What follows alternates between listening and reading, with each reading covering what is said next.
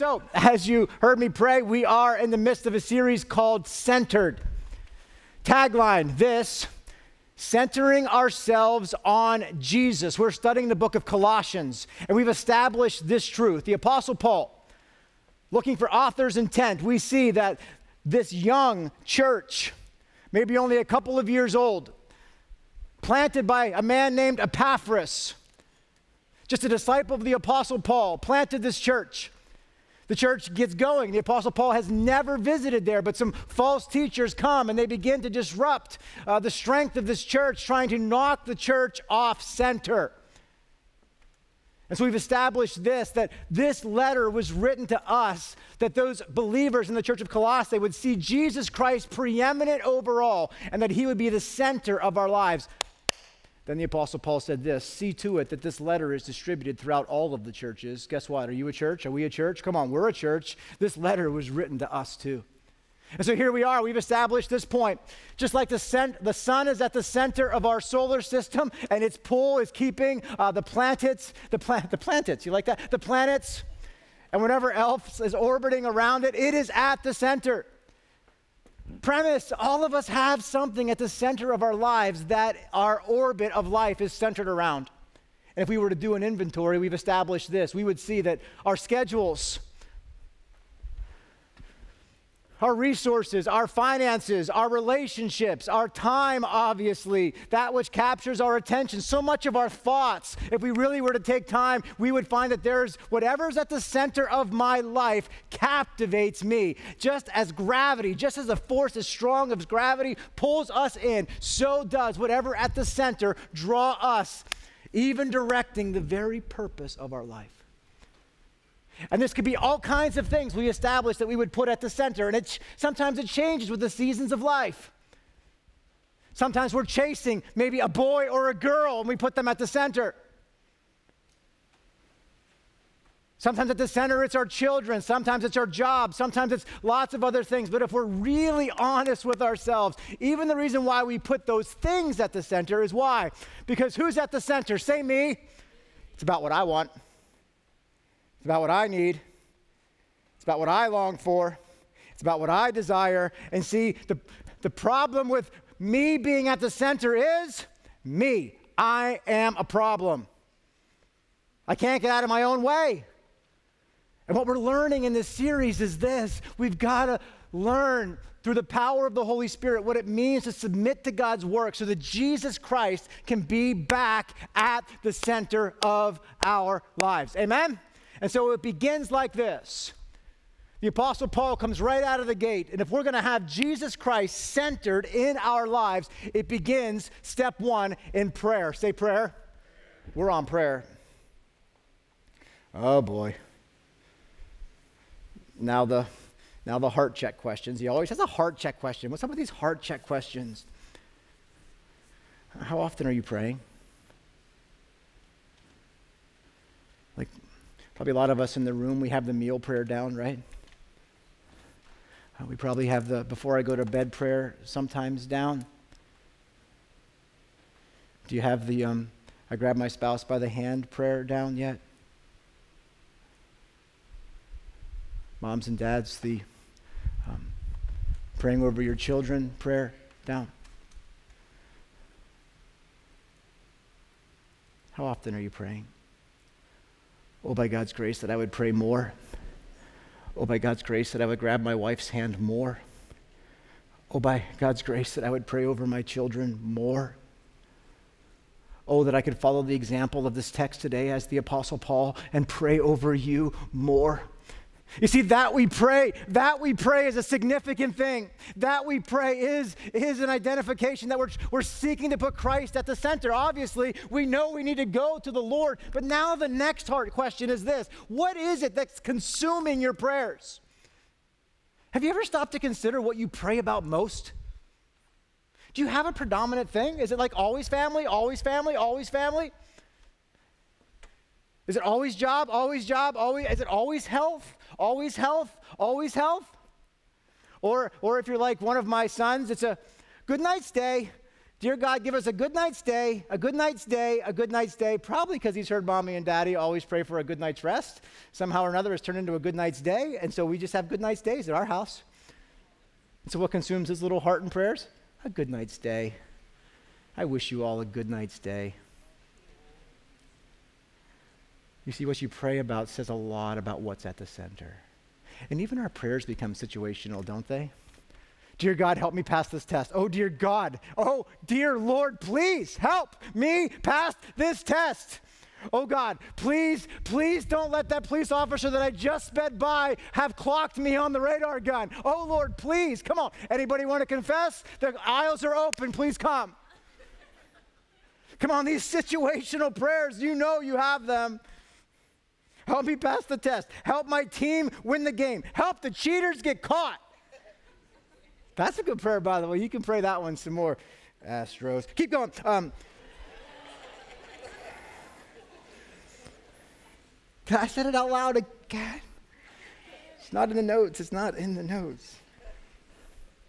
You see, how often we pray and what we pray about says a lot about our hearts. Just then said a lot about my heart. It says a lot about what our heart is centered around. But what really matters is this. Are our prayers centered on Jesus? Have you thought this? Are you praying Christ-centered prayers? The Apostle Paul right here, he is on this Christ-centered prayer. He desires for Christ to be at the center of his life, and he's asking God to take his place there. He desires for Christ to be at the center of other people's lives, and he's praying that God would do the same over there. And so do you know, are you, are you praying Christ-centered prayers? And if you are, how would you know that you're praying a Christ-centered prayer? Here's a simple question you could ask yourself to try to establish whether you're praying a Christ-centered prayer or not. Based on the prayer that you just prayed, based on the prayer that I just prayed, Lord, if you answered the desire of my heart, would it put me closer to the center or you? Dear God, if you really answered this prayer, would it, would it reveal the motive that it was really about what I wanted? Or God, would, it, would the, you answering this prayer really put you at the center of my life like, uh, like you desire to be? Do you see it? Jesus at the center. All in favor of Jesus being at the center, all in favor of learning what it looks like to pray a Christ-centered prayer, say amen. Because I know there's some of you in this room who desire to please the Lord in all that you do. And I haven't met a Christian who didn't say, like, I wish I prayed more. Or I wish I prayed more sincerely. And there's some of you in this room who just w- you just wish you knew how to pray. The Apostle Paul is going to model for us today how to pray. How to pray a prayer that I believe changes lives. I believe it's a prayer that our God longs to hear, and I believe it's a prayer that he loves to answer. So here it is. Come on, look at the text. Colossians chapter one. Colossians chapter one. We did this last week. Let's do it again. Would you stand with me for the reading of God's word? Some of you just got comfortable. You just got your arm around your spouse. There it is. You're all like, this is just so he can preach longer. You know that, right? It's just so we can stretch. That's not at all. But if I do, you've stretched. Here we go. Listen. Look at verse three with me. We always thank God, the Father of our Lord Jesus Christ, when we pray for you. You hear the Christ-centeredness in that prayer? We always thank God, the Father of our Lord Jesus Christ, when we pray for you. And this was last week's passage, but Paul just establishes that he always prays for them. Now verse nine is the actual prayer. Take a look. And so, from the day we heard, we have not ceased to pray for you, asking that you may be filled with the knowledge of his will in all spiritual wisdom and understanding. I pray this, that you would walk in a manner worthy of the Lord, that you would be fully pleasing to God, that you would be bearing fruit in every good work, and that you would be increasing in the knowledge of God. This is what he prays. The Apostle Paul prays that, that they would be strengthened with all power according to his glorious might, for all endurance and patience and joy. I pray they'd be able to give thanks to the Father who has qualified you to share in the inheritance of the saints of light. I pray this because he has delivered us from the domain of darkness and has transferred us to the kingdom of his beloved Son, in whom we have redemption of sins. Come on, don't sit down yet. You want to clap for God's word? Go ahead. This is a Christ-centered prayer. This is a purposeful prayer. This is a prayer we should always be praying for ourselves, for our families, for our communities, and for our church. And because this is such a key mark prayer that can guide you in your everyday life, I don't want to just preach through this text. I don't want to just tell you. I want to show you. And I want you to participate with me now. So you're going to need to put down your Bibles. Go ahead and put down your Bible, only just for a short time, because you're going to need it. Don't close it.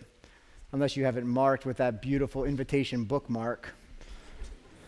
Awesome. Here's the prayer. Are you ready? Take, go like this for a second. This is your dignity, all right? Just put it right to the side, all right? I do this for you every Sunday. Before I get up here, I say, Lord God, please help me not, never mind, you know, you, you understand. The Apostle Paul prays this, that you would know, show me know, I won't hold you here long, that you would know the will of God. You would know the will of God. And when you know the will of God, this, you're going to love this one. You'll be able to go. Show me go. I know the rows are tight, but come on. This is why you need to invite a friend. This is so much fun. You would go. So while you got your, your fists clenched, now watch, watch. When you're going, ultimately, you'll start growing in the strength of God. Come on. Somebody grab a bicep. This is good times. You would grow in the strength of God. Now, now, now, now pretend like you're behind the you're behind the basket on a glass on a glass uh, backboard, and you're trying to like whammy the foul shot. Now this, come on, how light are your fingers, twinkle fingers, that you would glow, that you would glow in the grace of God. All right, come on, give yourself a hand and sit down. So here it is. You're not here to be preached at. We're here to be learn. We're here to be learning. I want you to take with you what God's word has to say. And we're praying this, that we would know the will of God, that we would go in the strength of God, that we would grow in his might, that ultimately we would be able to shine the light of Christ. That is a simple prayer you can teach to your children tonight when you put them to bed. It is a prayer you can pray over yourself every day. Oh, God, I want to know your will today. I want to walk in your will today. I want to grow in your strength today. Lord, I want your light to shine through me. Come on, this is the life of Christ in us. And so the Apostle Paul, four marks, four marks of a Christ-centered prayer, a prayer that we can pray for everyone with great passion. And so we pray this. We pray. Paul prays to know his will. We pray to know the will of God. Verse nine, Apostle Paul says, from the day we have heard, from the day we've heard, heard what? From the day that they heard, verses uh, five and six, that they had have a faith in Christ. From the day we heard from Epaphras that the gospel took among you, that a church was established. He's not saying that he prays every second of the day. What he says is, I've not stopped praying for you. And so when I pray, I pray for you. You're on my regular prayer list. How personal is this? When someone says they pray for you, just stop and think about that. When I talk to God about all the desires and all the concerns that exist in my life, you're one of the things I talk to my God about.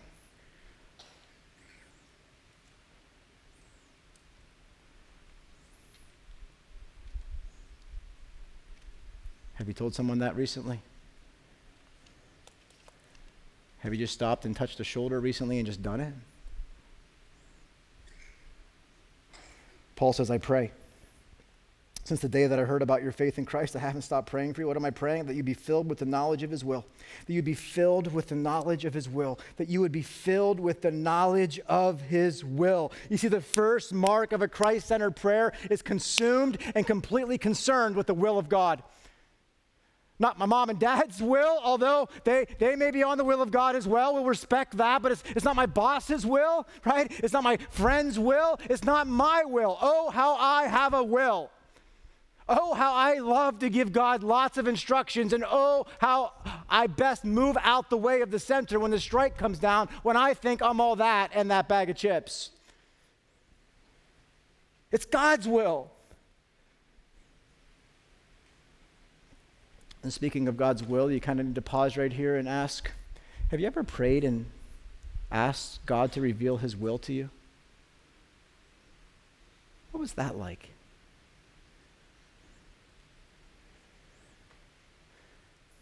God, what do I, what do I do? Where do I go? Is this the one? Is this the opportunity for me? God, how I want to I want to walk in your will. I want to walk in your will. Have you ever prayed for God's will? Have you did you receive an answer? Did you follow it? Maybe you're here and you're like, no, I didn't get one actually. I'm still a little jaded about that. Maybe you're here today and you're like, you know what, I'm just checking this stuff out. Like I'm not like I'm not sure. I'm not even sure there's a God, let alone one to talk to and bring my request to. And so maybe you're on the other end of this thing and you're saying, I, I don't know if God's will can even be discerned. You may even be a Christian here and someone taught you along the way that you really can't discern the will of God.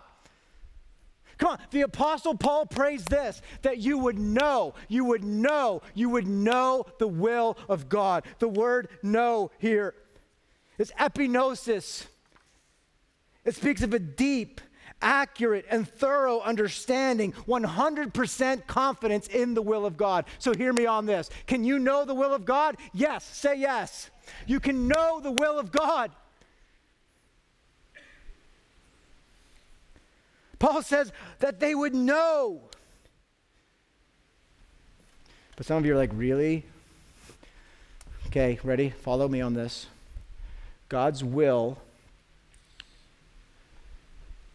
in this regard is more a matter of right and wrong than it is left and right. God's will is a matter of right and wrong more than it is left and right.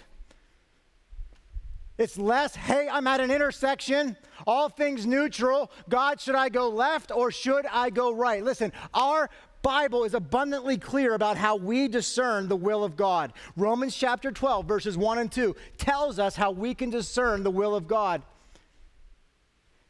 Romans chapter twelve, verse two, do not be conformed to this world, but be transformed by the renewal, there it is, by the renewal of your mind.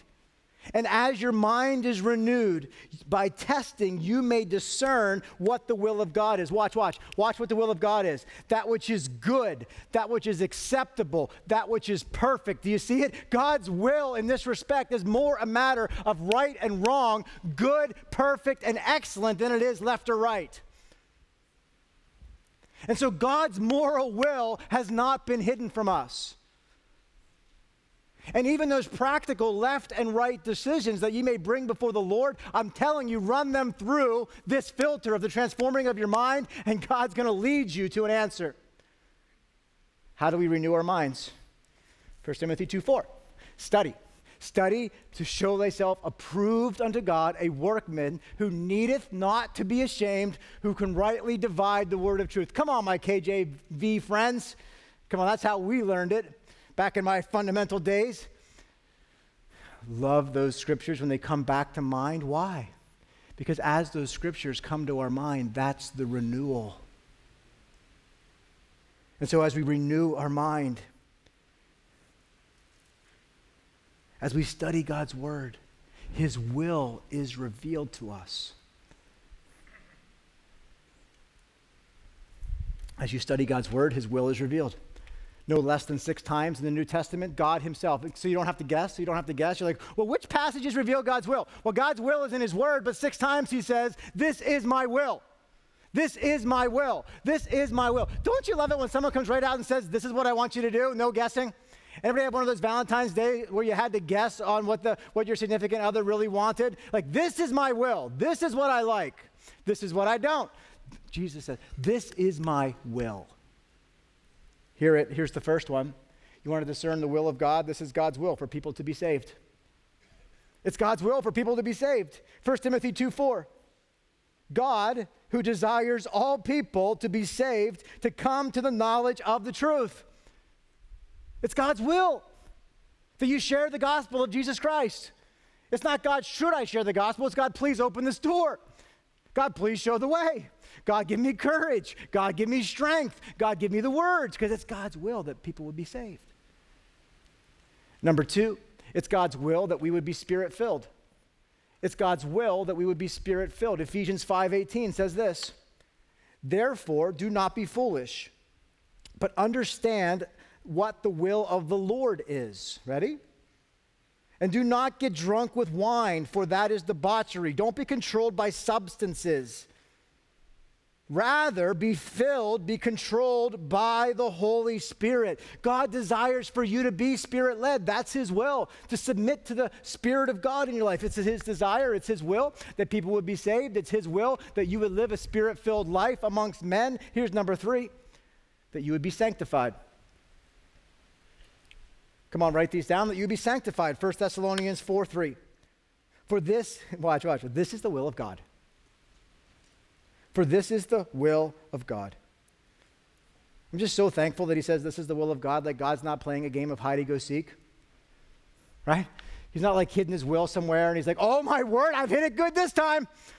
Oh, just look at him. Just look at him down there wandering around trying to find my will. Oh, look at him, I hit it good. That's the, he had. This is my will.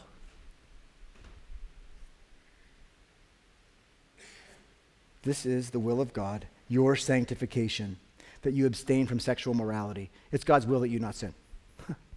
It's God's will. It's God's will that you become more into the image of Christ. You know what God's will is? Do the next right thing. You know what God's will is? Submit to the Holy Spirit to do the next right thing. I'm not sure what the next right thing is. Keep reading your Bible.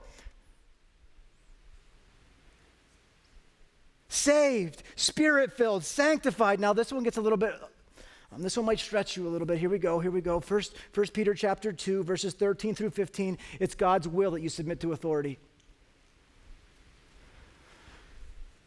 Be subject for the Lord's sake to every human institution, whether it be to the emperor as supreme or the government as sent by him to punish those who do evil and praise those who do good. Well, listen, listen, for this is the will of God, that by doing good you should put to silence the ignorance of foolish people. God's will is that you pray for your governing authorities. It's God's will. It's God's will. Ultimately, we, we must obey God over men. Acts chapter four, Acts chapter five, I get that. But where we're not disobeying God, we are called to live quiet and peaceful lives among those who are over us. Come on, how's your Facebook look?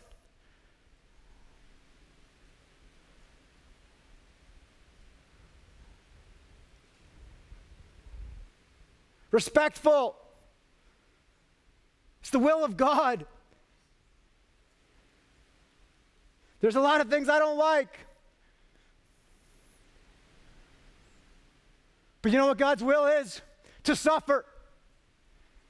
What? Pastor, I think I missed that point. First Peter four nineteen. First Peter four nineteen, therefore that those who suffer according to God's will, therefore that those who suffer according to God's will entrust their souls to a faithful creator while doing good. Like what kind of good, what kind of God lets people suffer? Like what kind of God, really? You're saying it's God's will that I go through hardships from time to time? Yes, yes. The author of Hebrews says this, just as a loving father disciplines his child when he does wrong to bring him under the direction of correction and righteousness, so does our Lord God and Father do that for us. And if it's not a matter of discipline, what is it? It's a matter of sanctification. It's a matter of witness. Come on, be honest. Our times of deepest witness to a watching world is when we're in sometimes the darkest places. It's when the life is bearing down. It's when you don't have that second. It's when you're on your last thread, but the Holy Spirit gives you strength to go through, that people step back and they go, what in the world is this hope that is in you? Because I would have blown a gasket by now. Oh, how our prayer lives would be so much more enriched if we realized that the very thing we've put at the center and asking God to remove might be the very thing that he's placed there to draw you closer to him. He's like, you're missing it. I put that there so that you would put me at the center. I actually, have, I'm allowing you to go through it because it's drawing you closer to me. You don't know this, but your neighbor's watching you. And every day that I that you receive the strength to press on, he's that much closer. My Holy Spirit is wooing him to me, and I'm using you. But we pray it away, and we pray it away, and we spend hours praying away the very thing that God might be using. Oh, Christian. And it's not that we run toward the suffering. And it's not that we call it upon ourselves. That is not the will of God. But what is his will? That we would be willing to suffer for his name's sake. For Peter goes on to say, if we are to suffer, let us suffer for good. Let us suffer because we name the name of Jesus. Oh, the day is coming. Let us practice now when the oppression isn't as strong. It's God's will, salvation. It's God's will, sanctification. It's God's will, submission to authority. It's God's will that we'd be willing to suffer. And then just to counterbalance this whole thing, it's God's will for us to be thankful in it all. It's God's will that we would be thankful. Check your heart. Have you said thank you recently to anyone? Have you said thank you to God? Give thanks in, come on, all circumstances. God, I thank you for this hardship. God, I thank you for this good thing. I thank you for it all.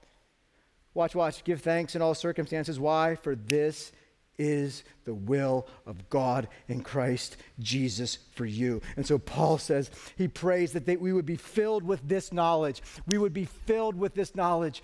Filled, filled, filled. It basically means like to be filled. You guys have seen this before. Um, how many of you have seen the, come on, like so full, So full, you're filled. Oh, the water's warm this time. Thank you, guys. The water, the water's, you know, you you you submerge, and so it's so full, right? That it's just it's just like you just wring it out, right? You're just, you're supposed to be so full of the Word of God that you would know the will of God that you could just kind of wring. You could just right down my sleeve. You could wring it out. And you see, some of us, we think our hearts are just like this. Like you've seen this illustration before, and this is just how this is just how how saturated you're supposed to be. And so we've gotten this idea that what we can do is kind of come to God's Word, and we just kind of get a dip in. And look at me, look at me. I read the verse of the day. Like I'm saturated with the with the Word of God.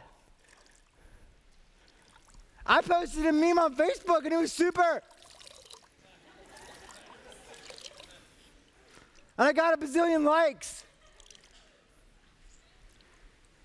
And we are tricking ourselves to think we can kind of do a drive-by of God's Word, and that means we're now filled with the knowledge of God's will. We're much more like this sponge.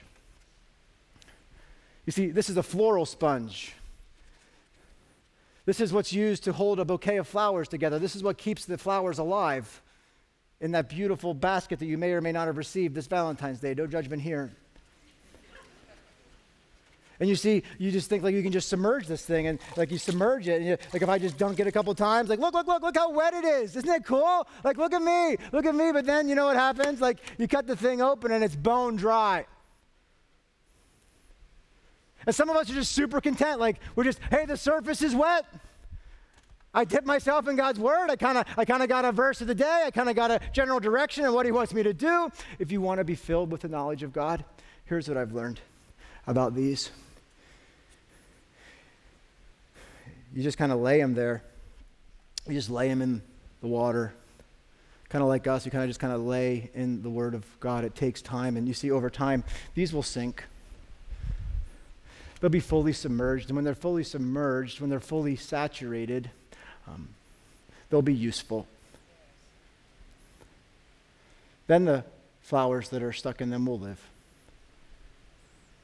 You see it? It takes time. It takes time.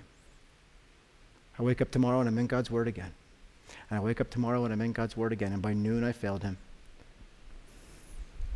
With my thoughts, with my actions, right? With my tone. So what do I need to do? Get back into that Word again. Get back into my prayer time again. Remember, this is about prayer. What am I praying for? Oh, God, help me know your will. Help me be saturated with your will. Help my friends be saturated with your will. Help my family be saturated with your will. Oh, God, help us get into your Word. We'd be saturated to this point, right? Filled.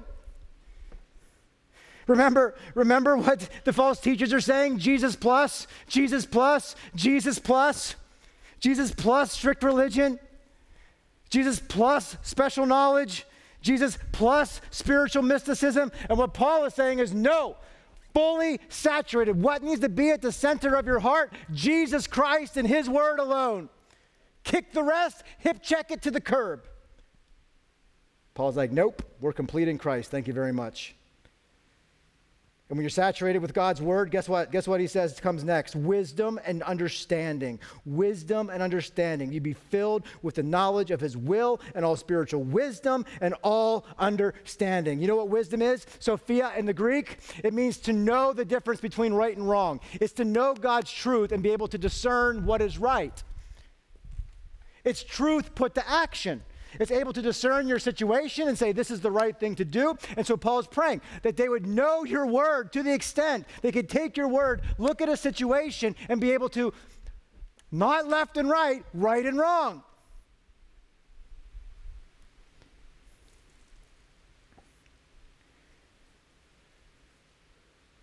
But not just know left and right, right and wrong. Not just know the right answer, that which is good, perfect, and pure, but to know why. That's understanding. Wisdom is the ability to discern and make the right choice. Understanding is the ability to know why. Not because your pastor told you to, not because mom and dad said it's the right thing, but because you have looked into God's word and you have understanding. Wisdom and understanding. And so we're seeking after the will of God. And see, once you come to this saturation point of God's word, you'll be able to discern his will. And then once your mind is full, you'll then be able to know God's will. And you'll be able to what? Come on, show me. Bobby, can you show me? Can you do it? Do it. This. Go. Go like this. Go God's way. Bobby just got you all off the hook. Thank Bobby. Thank you, Bobby. You don't have to clap for him. I just wanted to thank him. Look at verse ten. So as... I want you to know this, wisdom and understanding, so as to walk in a manner worthy of the Lord. Pray, Paul's praying that we'd be able to go his way, go in God's way. So walk in a manner worthy of the Lord. You see, it's one thing. It's one thing to know the truth. It's the one thing to know why it's true. But it's, you guys know this, it's a whole other thing to actually do what is right and what is true. You guys all know James chapter one. You've heard, if you've been around church at all, you've heard this. But let's be doers of the word and not merely hearers. Because when we do that, we're merely deceiving ourselves. And we all have, we all know uh, Second Timothy chapter three, verse seven, Christians. We all know, you know what we call these folks? Fatheads. Y'all know fathead Christians? Anyone know a fatheaded Christian? Last, last, last service, they were raising their hands, naming names. You all, I hope it wasn't any of you. This is a fat, listen. Always learning, never able to arrive at the knowledge of the truth. Always learning, never knowing why. Always learning, doing what they're told, not knowing why. Or all the right answers, all the right answers, all the right answers, life is a mess. You know the one. Big, like if you're taking a quiz, like if your life depends on like um, uh, Trivial Pursuit, like they're there for that party, but if it means winning someone to Jesus, like they're not getting invited.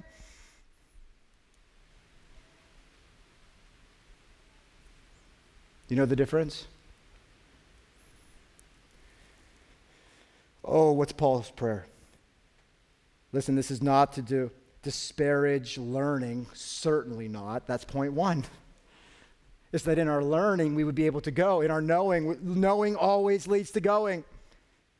And so Paul's prayer is this. Our prayer is that fat heads would lead to soft hands, strong hearts, and swift feet for Jesus.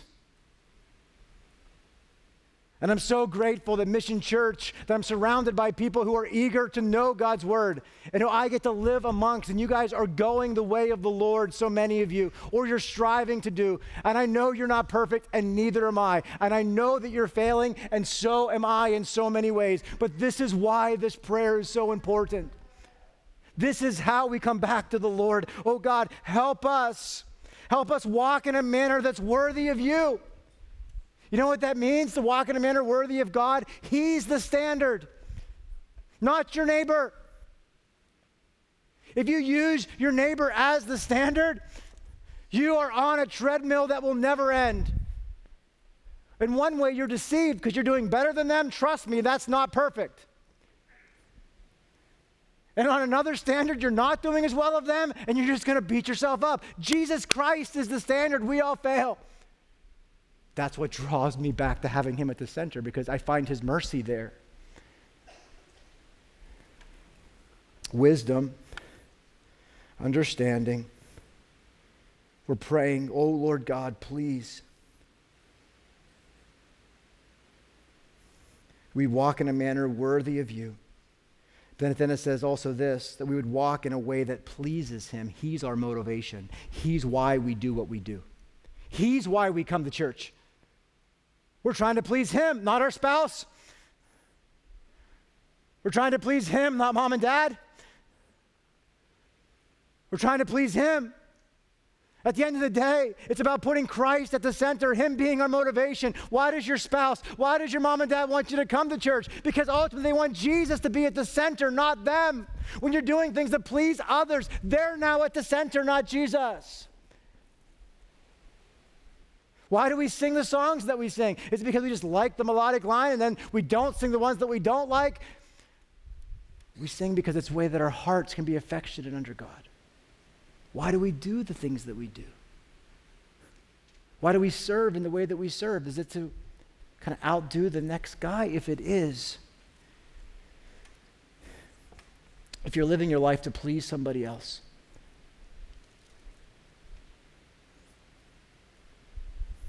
you must be really tired.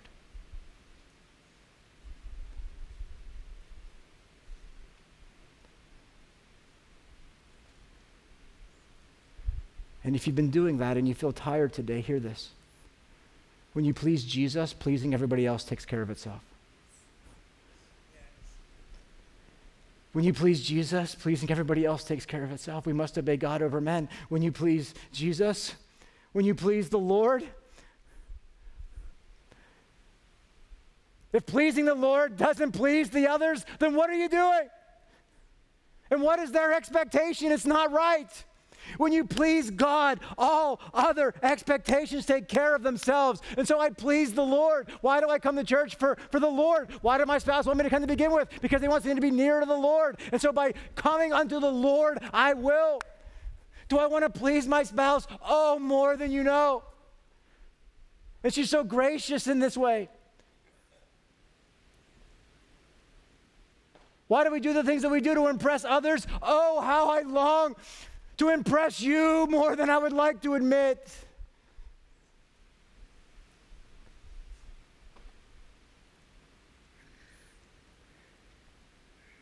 But when that happens, Christ has left the center, or we have pushed him out of the center.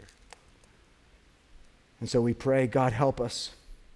Help us to go. Help us to live in a way that puts you at the center. You're our motivation. This is where we ask, why do we do the things that we do? You see, if we do it to please or impress others or out of religious duty, Jesus has a word. He tells us that we're no better than the Pharisees. That makes us hypocrites. He says this in Matthew twenty-three twenty-five, woe to you, scribes and Pharisees, you hypocrites, for you clean the outside of the cup and the plate, but inside they are full of greed and self-indulgence. Yes, you're so happy with the outside of your sponge, looking like it's wet, acting like you got it all together.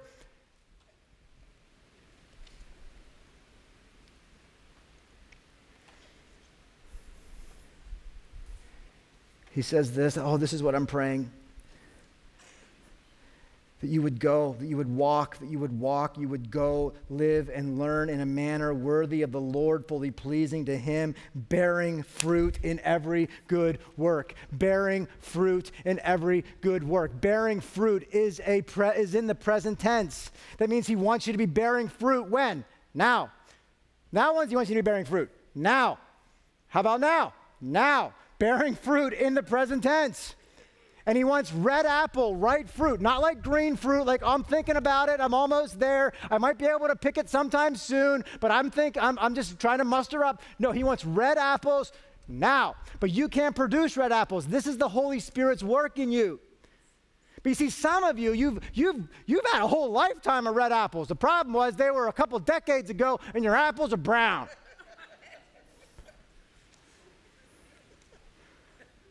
This ought to be a fresh orchard up in here. We ought to be tripping over apples on our way out the door. This ought to be a fruit orchard, red apples. Come on, you got some. And you're like, well, how do I know if I'm producing fruit? Back to God's will. It was God's will that people would be saved. Have you shared the gospel of Jesus Christ? That's red fruit. It's God's will that you would be Spirit-filled. Are you enjoying worshiping Him? Are you worshiping Him in spirit and in truth? That's red apples. It's God's will that you would be sanctified. Have you said no to sin and yes to Him recently? Come on, red apple. It's God's will that you would be willing to suffer for His sake. Did you do the bold thing? Did you speak up when the Holy Spirit called you to? Did you do what was right even though you knew you were going to take it on the chin? Did you say the name of Jesus? Did you stick up for that one that you knew once you did, you were going to get pulled in to the Facebook slaughter? Man, I'm on Facebook today. I don't know why, but you get it.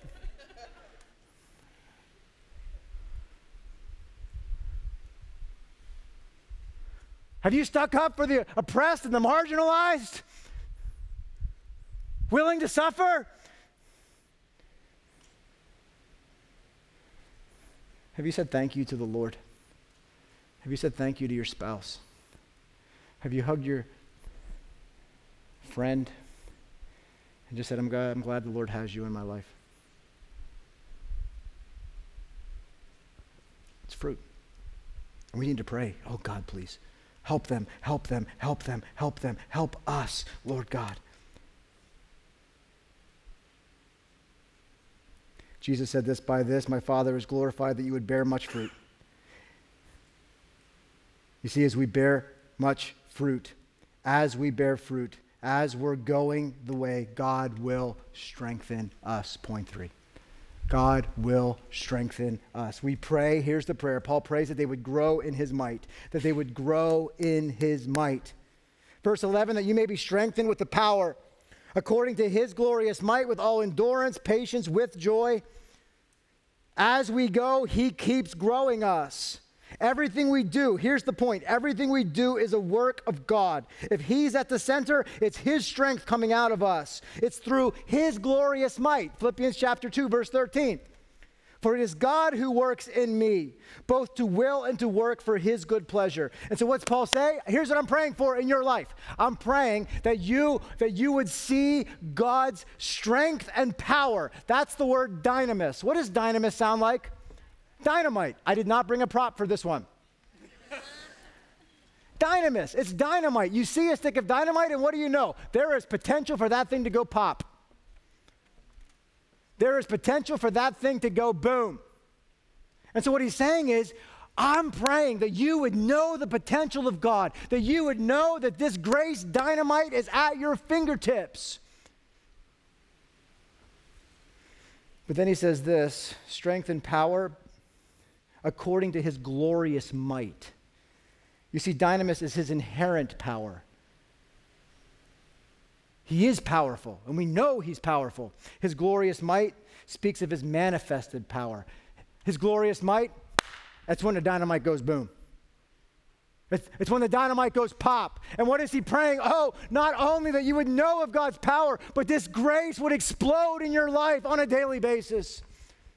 Oh, that you would be able to come to the Lord and know that He is willing to do this work in you. And so often we are on dynamis power and strength. We think of God's working in the past tense. We think of this. God has done powerful things. He's made walls fall down in Jericho. He's split seas called red. He's done all kinds of things.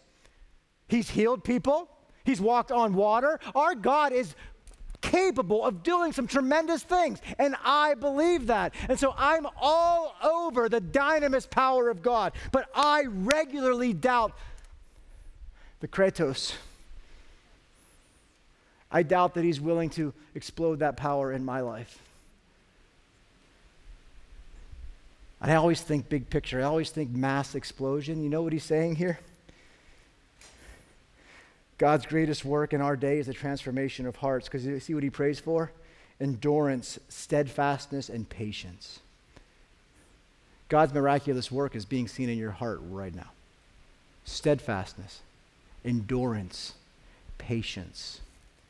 Endurance and steadfastness, you know what that means? I'm praying that you'd be able to stay the course, Paul says. I'm praying that in light of these false teachers and all the nonsense of the world, that you'd be able to stay the course. And so when it comes to the spiritual realm, here's what I want you to remember. It's always too soon to quit. When it comes to the spiritual walk, it's always too soon to quit. I'm ready to walk out on this relationship. I don't care what the vow says. It's always too soon to quit.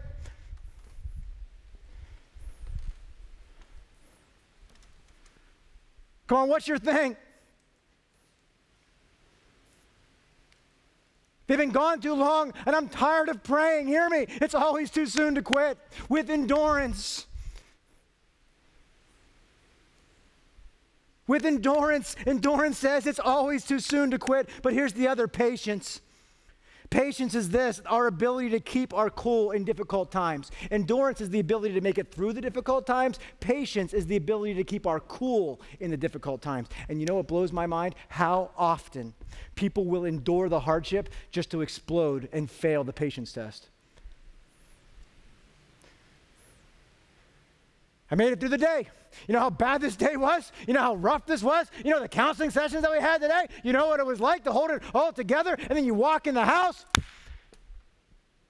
All that work to endure throughout the day. And then you get close to those you love the most and your patience is out the window. Friends, I'm telling you, this is such a great prayer. Oh, Lord God, that we would know your will, that we would walk in your way, that we would go in your way, that we'd be strengthened by you to this end, not just to get through the trial, but to pass, to pass the test that endures. God doesn't test us for our failing, but for our proving. And so when that difficult time comes, the, the test of sanctification is this, that you keep your cool to the end. You see, it's always too soon to quit. But it's always the wrong time to lose it. It's always too soon to quit, but it's always the wrong time to lose your cool. That's endurance, and that's patience. And when we're when the Lord is at the center and he's strengthening us to this end, then it leads us to the fourth and final point. Know, go, grow. Come on, I'm going to make you do this one because I'm not doing this one alone. Come on, come on, get it up, get it up, get it up. And we're going to glow. We're going to glow in the light of Christ. Look at the text. We're strengthened with all power according to his glorious might for all endurance and patience with joy. It's going to show itself in joy, giving thanks to the Father who has qualified you to share in the inheritance of the saints of light. Listen.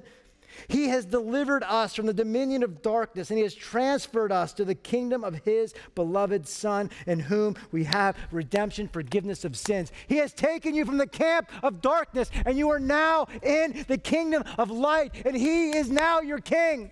His goodness now radiates in us and through us and out about us, and so we are to let our light shine before men, are we not? How does that light shine? With a spirit of joy. With joy and gratefulness. With thanksgiving, let your requests be made known to God. It's no doubt that the Apostle Paul is getting after the false teachers, the Stoics, the killjoys, the spiritual killjoys that are trying to take the happiness and the joy out of their faith experience. And Paul says, come on, are you happy? Tell your face. It's not original to me, but that works. You got joy? Tell somebody. You got joy? People shouldn't have to ask you if you do. Yeah, but you're like, I'm going through a hard time.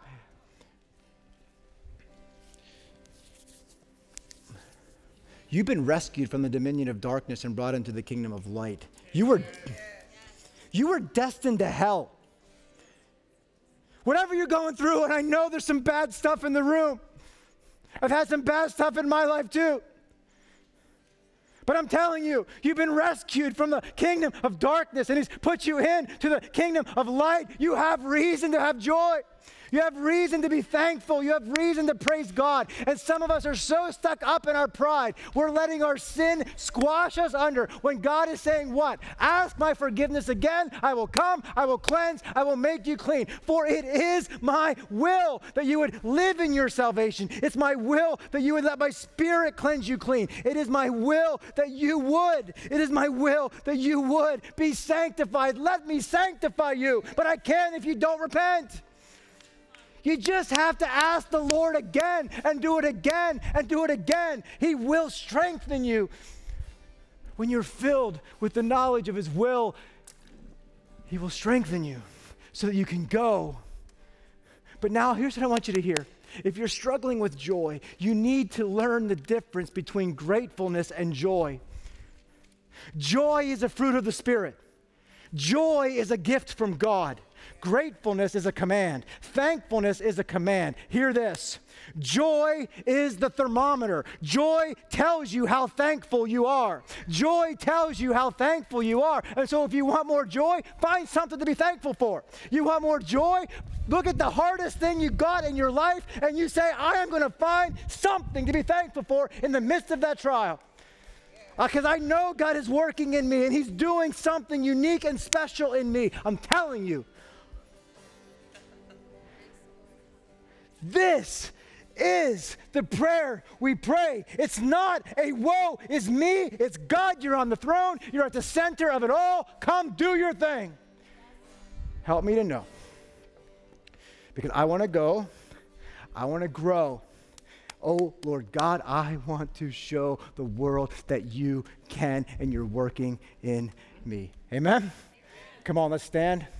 I'm going to pray, and then we're going to sing God's goodness back to Him. And so, Father, we pray.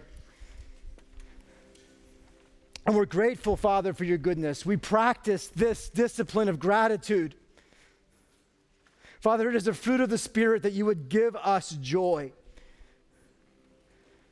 And so, Father, we thank you for your goodness to us. We thank you for Jesus Christ. We are grateful, Lord God, that we could sit and we could study your word. We are grateful that we are going to be able to lift up our voices in praise in just a second. We are grateful, God, that you have not abandoned us. You have not left us nor forsaken us. God, that you will prevail in our lives. And so, God, help us. Help us to leave here empowered, fueled in our prayer life. God, you can do these things. We believe it with all of our heart. And so we sing back our praise to you in Jesus' name. Amen.